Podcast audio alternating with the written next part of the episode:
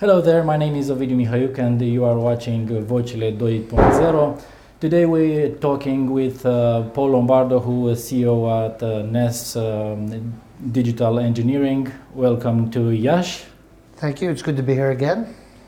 Over his uh, 30 years career, Paul Lombardo um, was lived in North America, Europe, and Asia, working for companies like um, Andersen Consulting, Logica, or EDS and Phases. Uh, in uh, 2009, he joined uh, Ness Digital Engineering to head up the um, software engineer services firm's European business. He took over the CEO in 2014. Well, Mr. Lombardo, uh, any specific reason um, for you in Iași this week? Well, you know, I um, I like to get out to see our centers at least a couple of times a year in each center, if not more. And uh, but I'm here especially this week uh, to spend some time with a client who was interested in doing more business with us. And and I stayed a couple of extra days because it's uh, important to me to hear from the staff how things are going and to you know understand on the ground uh, people's challenges and opportunities. These are fruitful uh, meetings Yeah. in terms of business. Yeah, so the discussion with our client um, was very fruitful indeed. I think uh, uh, this is a situation where we're looking to expand the nature of our relationship to make it much more strategic. And I think we spent a couple of great days with them. I'm very confident that uh, that that's going to grow both here in Iași and, and elsewhere. Uh, and of course, it's great spending time with uh, the management and staff here in Iași and really, you know, getting a better understanding of, of uh, how their day-to-day lives are going, day-to-day challenges. It's been great. Do you have any particular plans for Ness here in Iași in the next next couple of years? Well, you know, we, we started uh, here in Iași in 2012. I was uh, very uh, directly involved in that. Uh, and we've had a great uh, time growing the business. I remember when we uh, came here, we took one floor in this building, and I told uh, our landlord we'd need the whole building. And of course, now we're filling the whole building, so I'm proud of that. But um, we will continue to grow. So we're about 350 people here today. Um, we're continuing to bring new customers here, uh, and we're continuing to grow our relationships with those customers. So I think uh, we'll continue to do that. We still need to hire talented engineers. We need to bring innovation to our customers, and I'm expecting by the end of next year we'll be 500 people here in Iași. So the key word is grow. Grow, innovate, and continue to add value for our customers. Okay. Um, and about the company, how you how do you project for yourself uh, the the company in the next five years, ten years, maybe? No, so I think we'll I think we'll continue to grow across the globe. Um, you know, we work um, mostly with customers in uh, the U.S. and uh, Western Europe and Israel, and I think we'll continue to grow uh, both the size of the relationships with many of our customers as well as additional customers. We are uh, acquiring companies that we think have uh, complementary capabilities. Uh, so, for example, we're looking at um, delivery capabilities in Latin America because some of our US, US customers are interested in that. We'll continue to drive newer technologies to help our customers differentiate themselves. Almost all of the work we do for our customers is uh, customer facing for them. It's their way of generating revenue, whether that's a software product or a platform that generates revenue through digital products and services. So I think we'll, you know, continue to help them innovate. And so I guess over the next five, ten years, we'll continue to grow. We'll become even more global. We'll continue to uh, embrace, adopt, and leverage um, new technologies uh, advancements for our customers' benefit. Uh, and of course, all the people working for us will, you know, build their careers. We'll continue to bring on new people, and uh, you know, just become a bigger, better, uh, even more innovative company.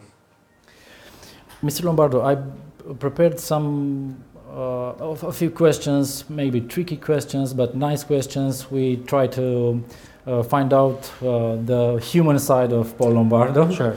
Um, the first one is this. Um, suppose you are in the front of a crowd from 18th century and you have to explain them what you are doing today in these days.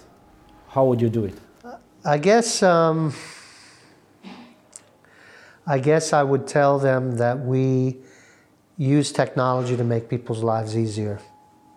Right? Back then, I guess that would be about transportation, maybe sharing information, maybe uh, communicating with each other. And today, I think it's it's much the same. It's how do you get from place to place? How do you consume information in the form of media? How do you communicate more effectively, right? So, uh, I guess we've advanced a lot since the 18th century, but uh, some of the challenges, I guess, are still the same, just on a global scale, maybe. What what keeps Paul Lombardo awake at nights? So, um, you know, honestly, I sleep very well, so I don't stay awake. But I, you know, I, I think, um, you know, when we have challenges and we have problems, uh, you know, and this is true at home with my family, it's true at work as well. I, I tend to focus on um, solving the things I can solve, right? In terms I, of businesses, the question is. is yeah, yeah, that's fine. And so I think, uh, I think, I think I solve the problems I can solve, and I try not to worry about the things we can't solve. Um, so you know, a lot of that has to do with do we have the right people in the right roles? Do they have the support they need and the direction they need? Do they have the resources they have to make themselves successful? And you know, I think about that kind of stuff a lot. Are we keeping our customers competitive? Are we solving their problems? Are they happy? And you know, I think uh, I think if we can do those things right, then then we can't help but be successful. Speaking about that, uh, the next next question is this: What are your uh, core values in terms in terms of business and leadership? so, I think first and foremost, I think it's very important to listen to your customers and listen to your staff, right? Because um, for me, at least, that's where I get the most useful direct information about how we're performing as a company and how we can do better. Talking with customers, being with them, Yep. So I spend a lot of time traveling, and I do that yeah. because I think it's important to keep my finger on the pulse of how we're doing with our customers, what their needs are, you know, what their strategies are, and how we can help them achieve that. Same thing with our, our people. It's, you know, I had, a, for example, I had a focus group earlier today, really uh, hearing from our staff what their challenges are, what they like, what they don't like, and it's incredibly uh, useful. So I think listening to customers and people is really important, and our partners. I think um, doing what you say you're going to do, right? So, it, you know, we make commitments to our customers contractually, but you know what? It's it's more important to me almost to, you know, when we agree something with a customer with a handshake, right, to follow through and do what we say we're going to do. So, I think that's a very important value. And then I think um, I think finally just being genuine, right? Just uh, you know, being who you say you're going to be and and I think that that makes a, a big difference in in relationships. What would you say are your um, successful habits, and uh, would you share it with everybody? So I think um, I think to start with, it's uh, you know picking good people to work with you, and uh, and then providing them the support they need to be successful, and the direction they need to you know be aligned. So I think that's that's one thing that that is important. I think I think having a sense of routine, right? Really, you know, being disciplined and making sure that the things you have to do regularly you do regularly, and I think that uh, uh, then becomes just a habit that you know means you don't let a lot of stuff that needs to get done fall off the table. What do you um, usually read? What kind of books are on your desk? So, um, I mean, obviously, I do a lot of uh, research and you know, online uh, research and reading about our, our industry and our business and our customers. And I think, you know, that's, that consumes a lot. I think in terms of uh, reading books, although I will read the occasional kind of business book, I tend to, for, for big, thicker reads, I like to read novels occasionally, especially 20th century kind of novels. Uh, and sometimes uh, those uh, come with great insights in how to do business. I read a book uh, uh, not too long ago called The Boys in the Boat about the success of the University of Washington rowing team in the 1936 Olympics in Germany. And and there's a lot of it was on the New York Times bestseller list. A lot of uh, useful lessons for life and business in, in that book, even though it was a, a historical story. How do you how do you find your strength in the moments of doubt?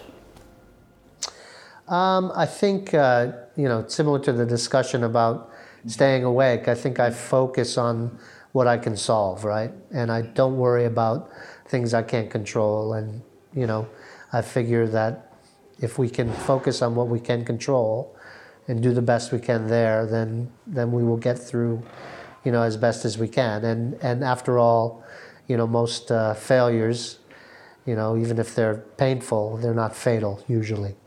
So very, very pragmatic. Yeah, you gotta you gotta keep going, right?